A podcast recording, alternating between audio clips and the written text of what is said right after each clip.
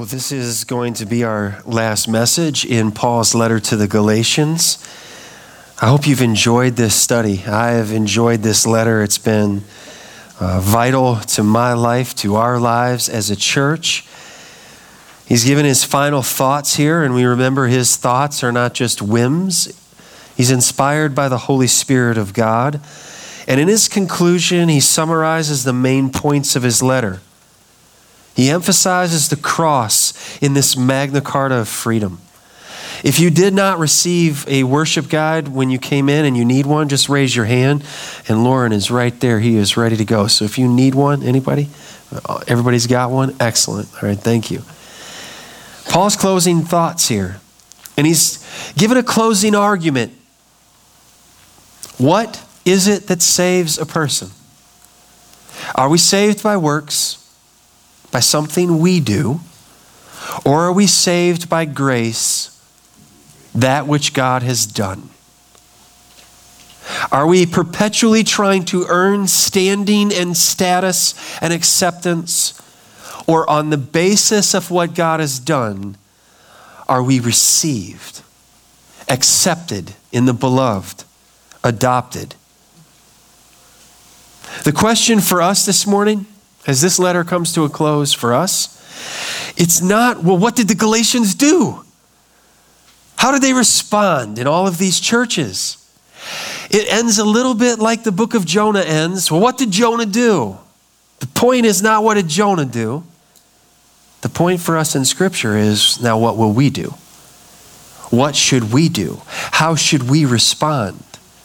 What is right and what is righteous and how we respond today and God willing for the rest of our lives. We're seeing four right responses to Paul's closing words of grace. Last week we looked at verse 11 and we saw here's a right response look closely at the letter. And Paul wrote, See, with what large letters I am writing to you with my own hand. Paul personally took up the pen to highlight and emphasize a few very important truths that cannot be overlooked by the churches. His signature is all of grace. So we saw that his letter is authentic. This letter is important. We ought to pay attention to it.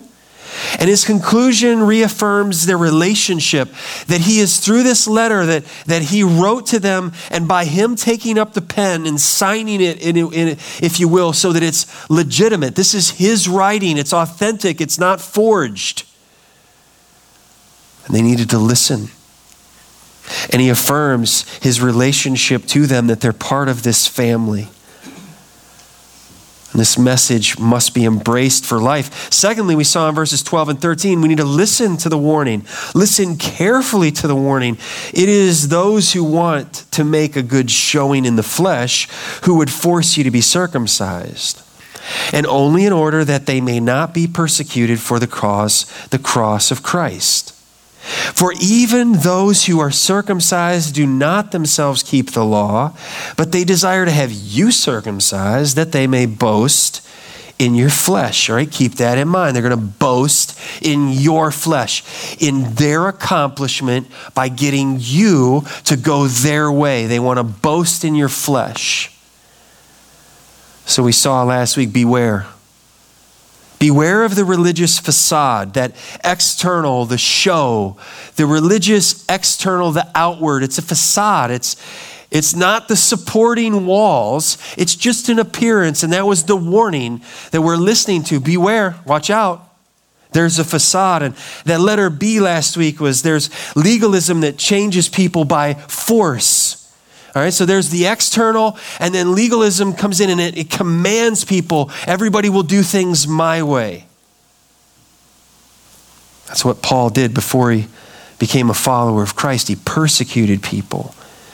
Religious legalism is driven by fear, and Paul exposed their underlying motive. They didn't want to be persecuted, they didn't want to suffer.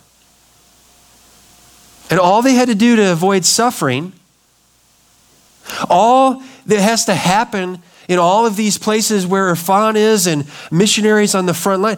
Just stop talking about the cross. Don't tell people about Jesus is the only way.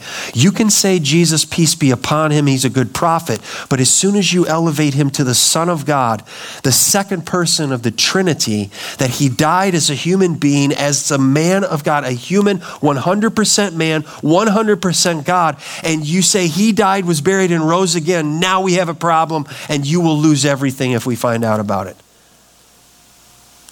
All he has to do to not scramble people's pictures is ignore the cross. And Paul said, No way.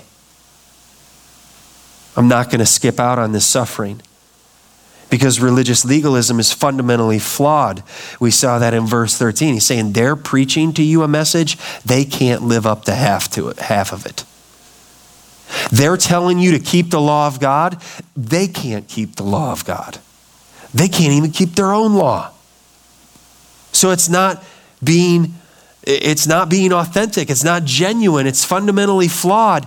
It's not saving though they may be sincere.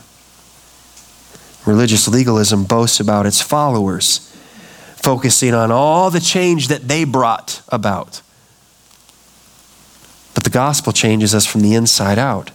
So this morning we see our third response that is right and righteous is lift exclusively up the cross. Lift up the cross lift exclusively up the cross. And we see in verse 14 and verse 15, Paul says, But. Okay, so they want to boast in your flesh. Paul says, I want to boast too. I want to boast about something as well, but I'm not going to boast about your flesh, your deeds, what I've done, what you've done, what we haven't done. No, no, no. He says, but. Far be it from me to boast except in the cross of our Lord Jesus Christ, by which the world has been crucified to me and I to the world. For neither circumcision counts for anything nor uncircumcision, but here's what counts for everything a new creation. That's what matters. We will either glory in the flesh, beloved, or we will glory in the cross. But we cannot make much of both. I can't boast about how great I am and boast in the cross of Christ simultaneously. Boasting in the flesh comes naturally, it's easy. If you're born into wealth, if you're born into talent, if you're born into intellectual smarts, if you're born on the right side of the tracks, if you're born with athletic ability that other people can't, it just comes naturally to do things other people can't do and to be, hey, look at me, look at what I did. It's awesome. No one has to teach someone that move on a field score a touchdown, pulling eight massive guys across a line. They don't have to stand up and, and, they they it just comes out of us. Yeah, like all of that aggression, all of that frustration, all of those days in the gym working out, and now the talent and the ability, and it all comes together, cross the line, and there it is before all the world watching. Look at me, right? That's natural. To boast in the cross, that's supernatural. And Paul says that's where my boast is. It's in the cross of Christ. So, if we're going to lift exclusively up the cross, then we need to keep the position of the cross as central. That's what Paul is aiming for. If we're going to focus, if we're going to lift high the cross, then it must be central. Its position, and it's not just for our church, it's for our lives. Personally, individually. The position of the cross of Christ must be central.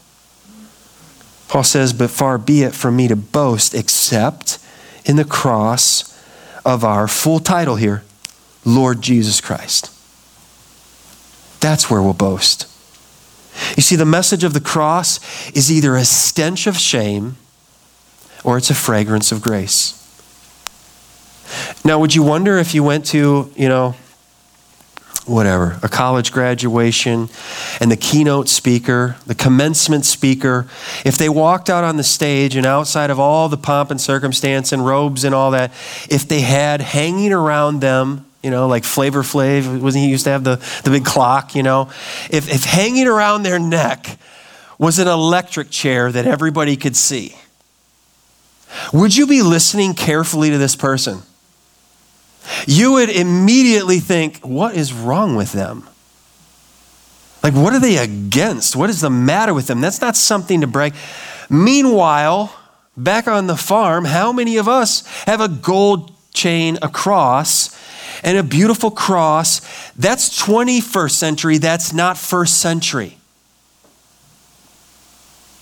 And we're going to see this as Paul says, I'm going to, I'm going to focus, I'm going to boast I'm going to brag. I'm going to have pride in the cross. The cross in the first century was a symbol of shame, it symbolized weakness, it symbolized condemnation. Thousands were put to death on a cross, not just Jesus. Thousands of people. This is what Rome did to say, You cross us, this is where, what you have to look forward to. So don't mess with us. They would lift people up by the thousands throughout the empire. The Jewish people had a long understanding of the repugnancy of the cross, of being hanged on a tree. Deuteronomy 21, verses 22 and 23, it says in the Old Testament, and if a man has committed a crime punishable by death, and he is to put is he, he is put to death, and you hang him on a tree, his body shall not remain all night on the tree but you shall bury him the same day. For a hanged man is cursed by God. You think about what their understanding was about the cross, about being hanged, about being suspended between heaven and earth. And the Jewish people would say, rightly, how would we, why would we put our trust in someone cursed by God. Follow that person? You got to be out of your mind. That's crazy, but then in Galatians 3:13, Paul puts these things together. Christ redeemed us, he writes, from the curse of the law by becoming a curse for us. That's why he had to die. For it is written, and here he quotes Deuteronomy Cursed is everyone who hanged on a tree. So it's not an accident that Jesus was crucified. This was the plan before anything was ever created. This was God's plan of redemption. This was his method of showing how serious our sin is and how much he loves us. So that Jesus would say in John 3, verses 14 and 15 to Nicodemus, and as Moses lifted up the serpent in the wilderness, so must the Son of Man be lifted up, that whoever believes in him may have eternal life. Why? Why was he lifted up to die? Why was he crucified? Why was Jesus cursed by the Father? So that we might believe, so that we might have life that never ends. So, this stench of shame this vile cross. We've fashioned it up, and people have crosses and they put them on their vehicles and remembering someone and military, and there's crosses, but it's, it's lost its edge in many people's minds and hearts. It was a symbol of shame. Paul emphasized the cross. Go with me to Corinthians just back to your, in your Bibles to the left just a little bit. 1 Corinthians chapter 1. When he came to Corinth, he came with no frills. He came with really one purpose, and it was to preach the cross. It's our only hope. And it says in 1 Corinthians 1 and verse 18 that Paul said, For the word your Bible might say the message of the cross is folly or foolishness, stupid, it's beneath us. Do you know who we are? Do you know how many degrees I have? Do you know how much I'm worth? You see my trophy case? I mean, come on. How stupid is this? We're sitting here in 20, you know, 20, and the guy is standing up there saying that 2,000 years ago, a Jewish carpenter from Nazareth was hung on a Roman cross, and you're telling me my whole life and eternity depends on what I do in response to him? It's either the stupidest message ever, or it's the message in truth that we are all accountable for how we respond to this message. So Paul says, I'm coming into Corinth and I had one message, and it was the message of the cross, the word of the cross. And it's folly to those who are perishing, but to us who are being saved, it's the power of God. He's saying if it was a guitar, I have one string, and that's it. It's the gospel, it's the cross. If I'm playing a horn, it has one note. It's the cross. Play something different. No. No. Tell us more how we can have our best life now and, and you know, no. It's the cross. And once you fall and kneel at the cross, now you know how to walk in relationship filled by the Spirit of God. Now everything makes sense. Now we walk by faith. Look at chapter 2, 1 Corinthians 2. And when I came, I came to you, brothers. All right, there he is, putting his arm around. I love you. You troublemakers, you mess of a church, right? You brothers, I did not come to you proclaiming to you the testimony of God with lofty speech or wisdom, for I decided to know nothing among you except Jesus Christ and Him crucified. And I was with you in weakness and in fear and in much trembling. My speech and my message were not plausible in words of wisdom, but in demonstration of the Spirit and of power, so that, here's the purpose clause, your faith might not rest in the wisdom of men. The latest book, the latest video, the latest up and coming superstar speaker. Uh uh-uh. uh No, no. But in the power of God. Because all of our power and ability and might and faculties, beloved, listen, every single person I'm looking at this morning, and you're looking at a guy that one day all of that will run out. And I'll have to help you walk, and you'll have to help me walk. You'll have to push me in a chair. I might have to push you in a chair. It's coming. I might forget everything about everything, except I don't have to worry about being forgotten by God because it's the power of God that has saved me, not what I've done and have to keep doing. And oh, dear Lord, if I drop one of the Ten Commandments, I've dropped them my whole life. But He will not drop me because He saved me. He's adopted me. He's forgiven me. John Stott says it this way He says, If preachers preach Christ crucified, they are opposed, they are ridiculed, and they are persecuted because of the wounds they inflict, they afflict on men's pride. Did you come here to get your pride afflicted today? Because that's what the gospel does. It shows us how much we hang on to reputation. We hang on to controlling all the situations and people around us. There are more ways than we have time to unpack how much we think we are in control. There's one who is sovereign and in control of all people, all events, over all kingdoms and times, and it is the Lord. Do you know him? Oh, the place the position of the cross must be central. The power of the cross, Paul is saying here, is lethal. The power of the cross is lethal, it's deadly. The cross kills. He says, by which the world has been crucified to me, and I to the world. Think about this hymn Isaac Watts, When I Survey the Wondrous Cross on which the Prince of Glory died. My richest gain. Okay, everyone here, you have things that are important to you, that you've done, that you've accomplished. My richest, my best, my richest gain I count but loss. Like th- these are monumental words that we often sing, and I don't know if the gravity of them really get us. I count but loss, and beyond that, pour contempt on all my pride. Okay, when you stand by the foot of the cross and you boast in your own rights, it doesn't make sense.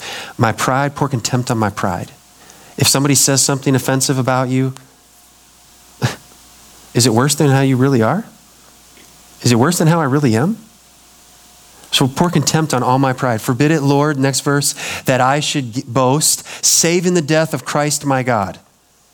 All the vain things that charm me most. Now think about this. There's a lot that can go into this category.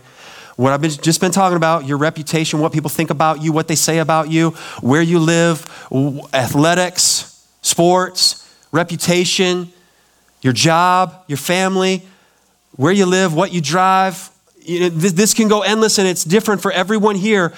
But think about this all the vain things that charm me most, here's where they go. I sacrifice them all to the blood of Christ.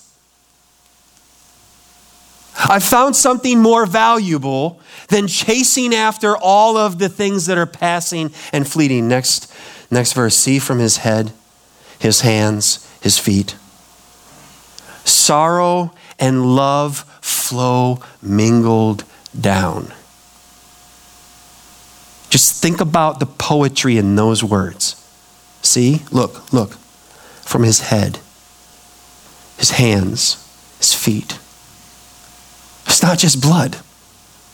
Sorrow and love flow mingled down.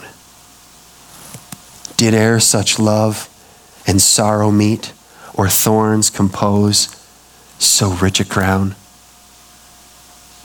Last verse. Were the whole realm of nature mine, that were an offering far too small. Love so amazing, so divine, demands my soul, my life, my all. This is what it is for the cross to be central in our life. This is what it is as we're planning our calendars as families. Is the cross central in our lives? When you're working out your family budgets and where you spend your money, is, it, does, it, does it show that the cross is central in your life? when we come to serving together in the body of Christ? Does it show that the cross is central? The cross is central to everything that you're thinking, everything that you are, every place that you should be, should go, should not go. It all comes back to the cross. Think about the cross. The power of the cross is lethal. John Stott says it this way He says, We need to visit Calvary. It is there at the cross we shrink to our true size. We're never going to get away from the cross. This isn't in, you know, the, the freshman orientation. Done with that. This is, this is everything to Christians. And even to those who don't know the cross, it's everything to them. It's a fragrance of grace. The Judaizers were running from the cross, and Paul said, Not me, I'm running to the cross. Billy Graham said it this way He says, The cross shows us the seriousness of our sin, but it also shows us the immeasurable love of God. Our sin is serious. Jesus had to die. It's no laughing matter. When someone does you wrong, you want justice. What about when you do wrong? What about when I do wrong? There has to be justice. And we often can say, well, justice, you know, against them. Let's just overlook me. You know, we're, well, we were driving somewhere the, uh, the other night in a parking lot. Some guy in his truck that's nine times the size of my, you know, my vehicle, and he's just upset. And Sophie's learning how to drive, and he's, you know, smoke rolling, and he's just making a point. Somebody makes the comment, Where's the police when you need them? You know? We can easily identify there, get them, they're wrong. And then when we break the law, like, I hope no one's watching, it did roll through that stop a little bit too much, right? The power of the cross is lethal. Paul says, by which the world has been crucified to me and I to the world. The cross was an instrument of death. It was brutal. It was worse than the electric chair. Carrying the cross, beloved, was a one way trip. It wasn't a, it wasn't a round trip. If you're carrying your cross, somebody else is carrying it back down the hill, except for one individual, and that's Jesus. It's by the cross the world is crucified to the Christian and the Christian to the world. Paul isn't saying the world is crucified. He says the world is crucified to me. Something has captured my heart better and longer lasting and more fulfilling than anything this world has to offer. It's the cross of Christ, it's the gospel. That through the gospel, we see through lenses and we're able to see life and we're able to see death and time and eternity. That's how we're able to see it accurately. Paul highlighted what happened to him in Galatians 2:20 that he's crucified with Christ and yet I live. That Christ lives in me. The cross was the central part of Jesus' call to discipleship. In Matthew, Jesus told his disciples, he says this, and it comes up on the screen if anyone would come after me, let him deny himself and take up his cross. And here's what discipleship is follow me. If you're here today and you're weighing out, maybe you were brought up in religion or you weren't brought up in religion, and you're, you're wondering, what does Christ expect of me? What does God want from me? What is his claim on my life? And is it particular to this church? And if I was in another church, and where, what, what is the message? Here's the message of Scripture.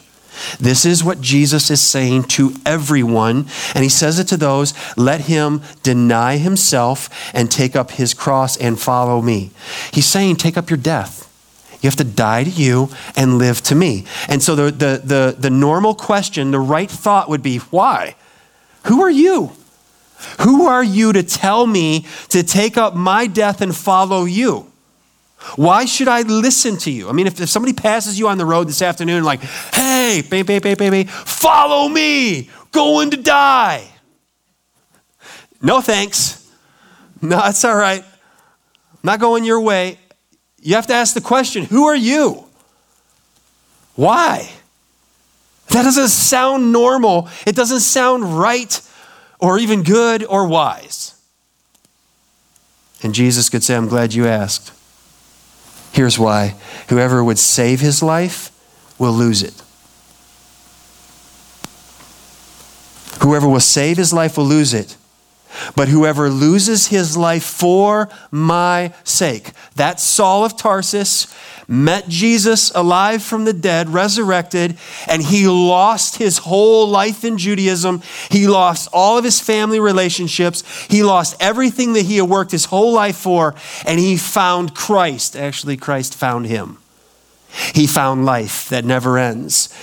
For what will it profit a man if he gains the whole world and forfeits his soul? Or what shall a man give in return for his soul?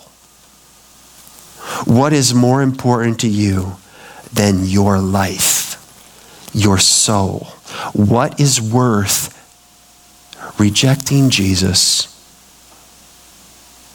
to spend eternity separated from the one who made you and loves you and died for you, what is it worth? What people think about you? Is it worth you having your own way? What will a man give in exchange for his soul? What's your soul worth? I'll tell you how much it's worth.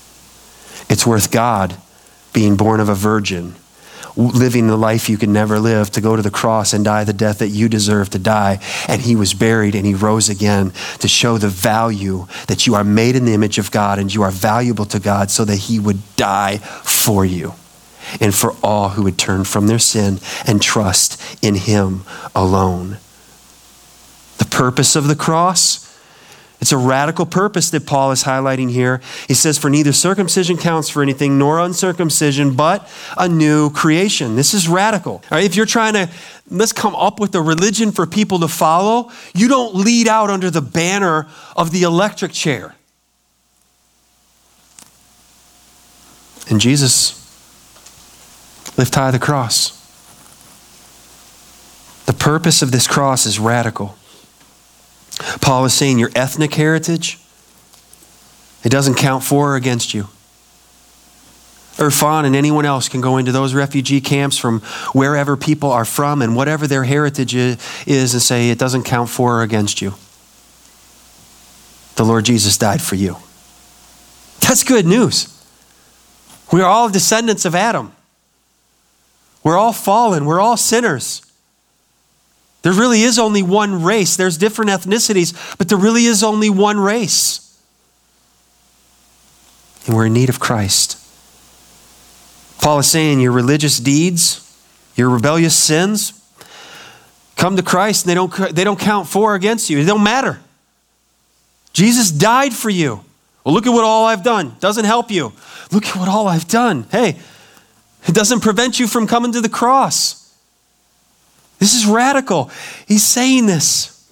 John 3 and verse 3, Jesus answering Nicodemus, that religious of religious individuals, he says, Truly, truly, I say to you, unless one is born again, he cannot see the kingdom of God. But but Nicodemus could say to Jesus, But all I've done, and I'm the teacher of the Jews, and, and I've kept the law, and I've kept this, and I don't eat that. And Jesus saying, Doesn't matter. That doesn't wash away one sin. You must be born from above. You must be born again. You must have new birth. How does this happen?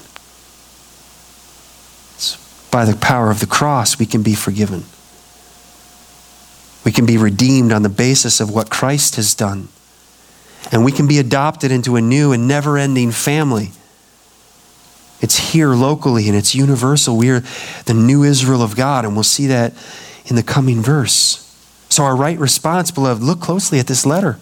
Listen carefully to what Paul is saying, these warnings. Lift exclusively up the cross of Christ. And our last and fourth response is live. Live boldly in the grace of Christ. He's writing to them, he's, he's doing what you to push them forward, to encourage them on, to run on, to live boldly in the grace of Christ. It's through His grace that we receive blessing, and we also encounter suffering, and we receive sonship. Verse 16 says, And as for all who walk by this rule, okay, the rule is Jesus, it's Christ. All who walk by this rule, peace and mercy be upon them and upon the Israel of God. So we as Christians, we will live under divine blessing. This is what Paul is saying. His prayer is conditional. He's not saying, so is this letter, you know, we, we little representation here would be read in the Galatian churches. Paul is really taking this letter and he's like dividing the group. He's putting a line in the sand. And he's saying, who, who is walking trying to keep the law of Moses, and you're not, and you're failing, so now you just have to whitewash the outside and make people think you're all right? And who walks by the gospel? Who walks in Christ? And they can be honest about, I am a mess, and Jesus loves me. I have sinned against God, and Jesus died, and He has forgiven me, and I'm adopted. You can run to the light with your sin and your shame because Jesus died for it, and there's nothing that can stick against you. As Satan accuses you to the Father, he doesn't even have to lie about you or me, but Jesus says, with every accusation, paid in full. Paid in full. Paid in full. I died for that sin. They belong to us, Father, so we will defend them on the basis of the cross and the resurrection. And Paul is dividing this line. It's a conditional blessing as for all who walk by this rule. If you say that backwards, some of you are not walking by this rule. Some of you are walking by your reputation and by what you have done and by what you don't do and all of that. But to those who walk in Christ, in the gospel. It's liberating, it's freeing, it's filled with grace, and that's how we receive peace and mercy. We, we follow the good shepherd, and, and there's peace. That means if there's peace, that means there was once enemy, there was once war, and now there's been peace. And we were at enmity, and how did we get this peace? And what did we do? Nothing. It was granted to us in mercy. Well, if you receive mercy, what does that imply? If someone shows you mercy, it means they didn't punish you. It means they could have punished you, they should have punished you, you had it coming to you, but you were shown mercy. Mercy and peace from Christ. We live under this divine blessing, and we are the true sons of Abraham, this Jews and it's Gentiles who have, and these are the three areas. And they would have heard this in the Galatian churches, and we have to hear this in our church this morning that how can I have this blessing? How can I live and have peace with God and receive mercy and grace? Here it is A, you have to admit, I'm a sinner. You have to agree with Scripture. All have sinned and missed the mark, fallen short. So there's no more, but I haven't done this, but I didn't do that. I'm not as bad as them. All of that is done with if you simply say, God, I'm the sinner. I have failed. I have missed the mark of holiness. The letter B, I believe that Jesus Christ died in my place, was buried, and rose again. And I see, confess my sin to you. I'm not just admitting, yeah, I'm a sinner, deal with it. No. I'm broken by my sin. When I see my Savior died because of me, my, my, I'm affected by that and I confess Christ as Lord, as it says in Romans 10, 9, 10, 11, 12, 13. That if you confess with your mouth the Lord Jesus and believe in your heart that God has raised him from the dead, you will be saved. And whoever calls on the name of the Lord Whoever calls on the name of the Lord shall be saved. He will hear you just as Jesus heard and responded to the dying thief who admitted his sin and placed his faith and trust in Jesus. And Jesus said, Today you're with me in paradise. Pardoned, paid in full, debt cleared. And he rose from the dead. I'm, I'm just wondering has this happened in your life? Have you come to this place where you have embraced the emblem of shame, the cross? And you've admitted that you're a sinner. And you've placed your faith and trust in Jesus Christ, believing Him to be your only hope. And you've called upon Him, Lord, have mercy on me. Save me. Save me and He will. If this hasn't happened in your life, this is do not pass go, do not collect $200. This is don't get on to lunch and everything. This is it. You're alive. The opportunity for you to respond to the gospel is right here, right now. It's to tell God what's on your heart and trust Him. Let me tell you, we may encounter times of suffering. That's what Paul continues with. We may encounter times of suffering. And Paul says, From now on, let no one cause me trouble, for I bear on my body the marks of Jesus.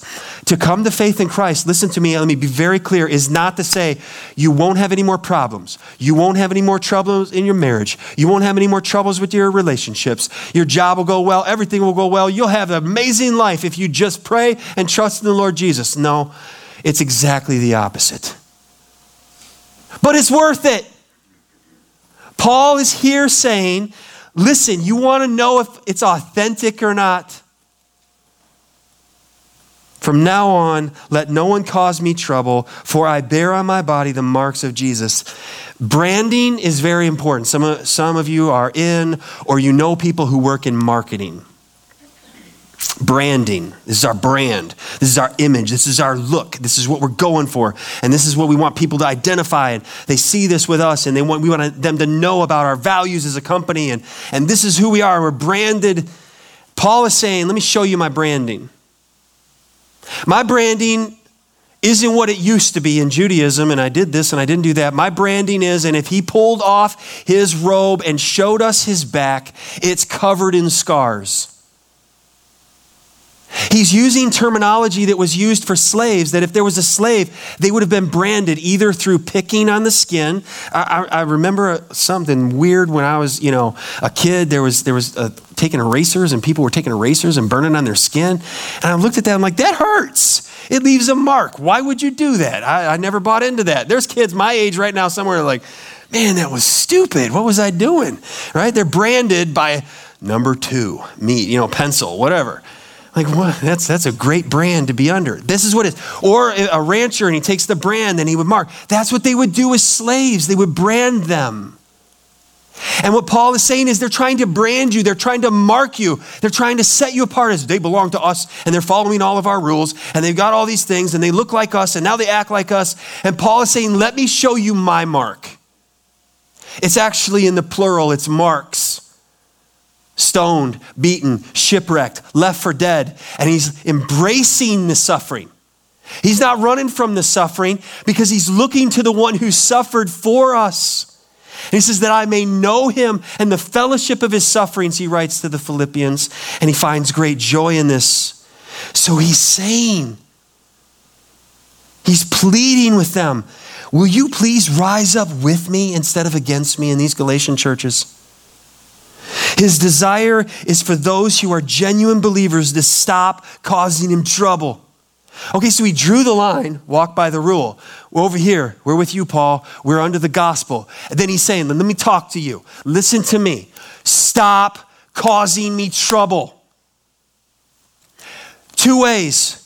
You're being silent when you should be speaking against those with a false message, those who are dividing the church. You need to use your voice and stop being silent in these things. Second way, you need to not use your voice to pick up their cause against me. Stop bringing their arguments. If it's not about the cross, then get on with it. Because how would we really stand by in so many churches, so many denominations who are taking to Twitter right now and just shredding each other over whatever?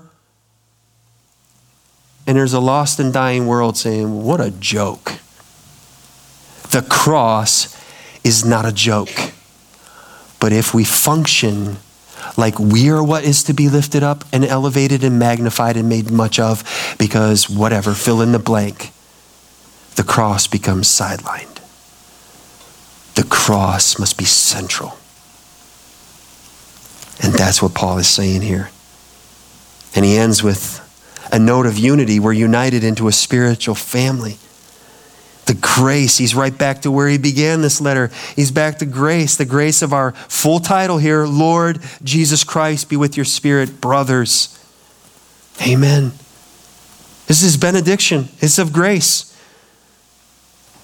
It's a Christ centered life under the lordship of Jesus Christ. That's what he's calling them to. The grace of our Lord. You couldn't earn it, you don't deserve it. He came and he made us and he put us in a family together.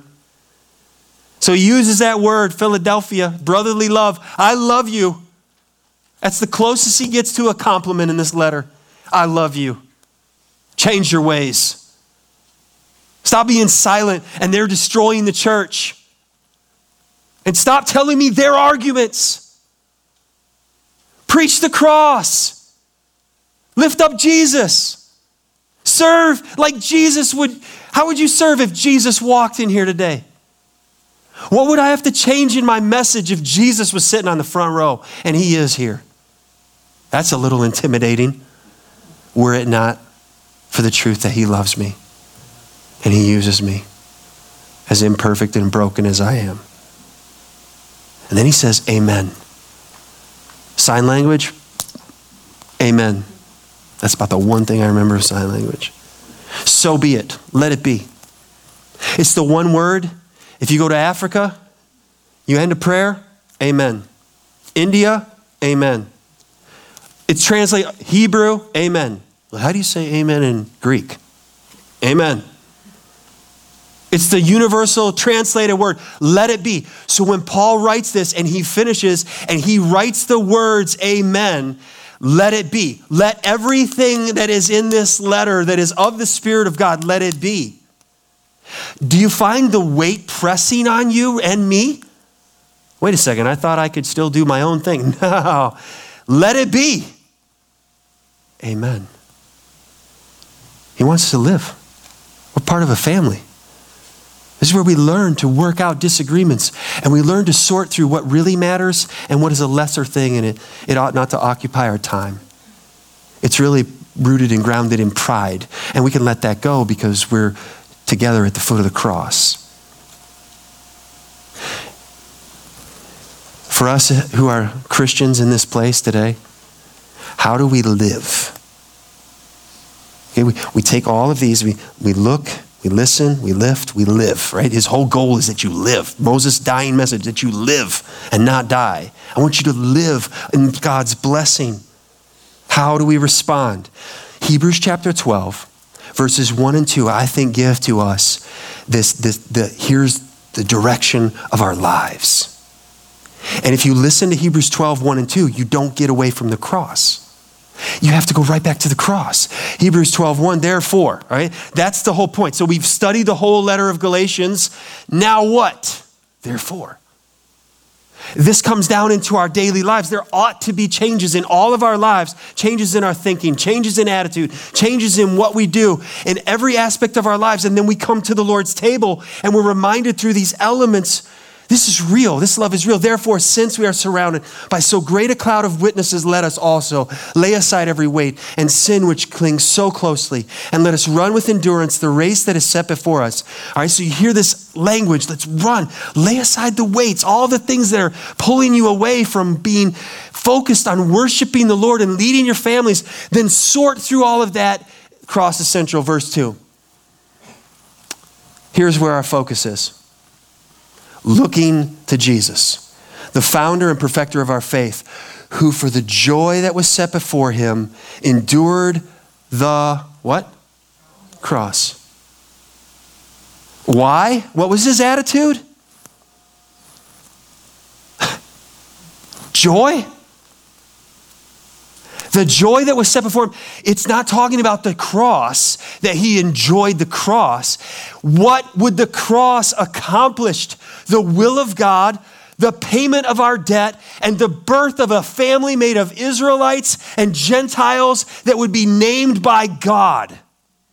That is Jesus saying, I can't wait for you. This is incredible. I love you. He endured the cross. Your sin, my sin, and what we struggle with, all of us shame. It's where we try to hide because we feel guilty. We don't want people to really know about what's really going on. And he's saying, I died for that despised the shame. What do they think about the cross? He embraced the cross and is seated at the right hand of the throne of God. And Saul of Tarsus was there that day when Stephen died and Jesus was standing. Welcome him. Welcome home, Stephen. The first martyr of the church. Joy. Never ending joy in the presence of God. How are we made fit for this? His body was broken and his blood was shed. And he did it all for love. Have you received this gift of love? What's your next step? We all have a next step. What is it? Will you just bow your heads, close your eyes? the worship team to come. We're going to sing together before we observe communion together. What is your next step? Father, by your Spirit, will you show us what it is, how we should respond to the message of the cross, to the gospel of grace? I pray that anyone under the sound of my voice that has never turned from their sin and trusted in you, that today, through your word, they have seen the beauty of Christ and they trust in you. They will trust in you. For those of us who know you, Father, remind us of your love, cleanse us from our sin, and let us look to you, Jesus, the author and finisher of our faith, and run our race. We love you because you first loved us. So let us reflect on this love even now as we prepare our hearts to observe communion together. No doubt in the Galatian churches, they need to have some conversations. There were some people who needed to talk to others and straighten some things out. Repentance and restoration. It's probably true here this morning in our church. Whether it be between an individual and you, Lord, or between brothers and sisters in Christ. Holy Spirit, have liberty to work in our hearts, in our minds, in our lives, that Jesus may be magnified, for we boast only in Him.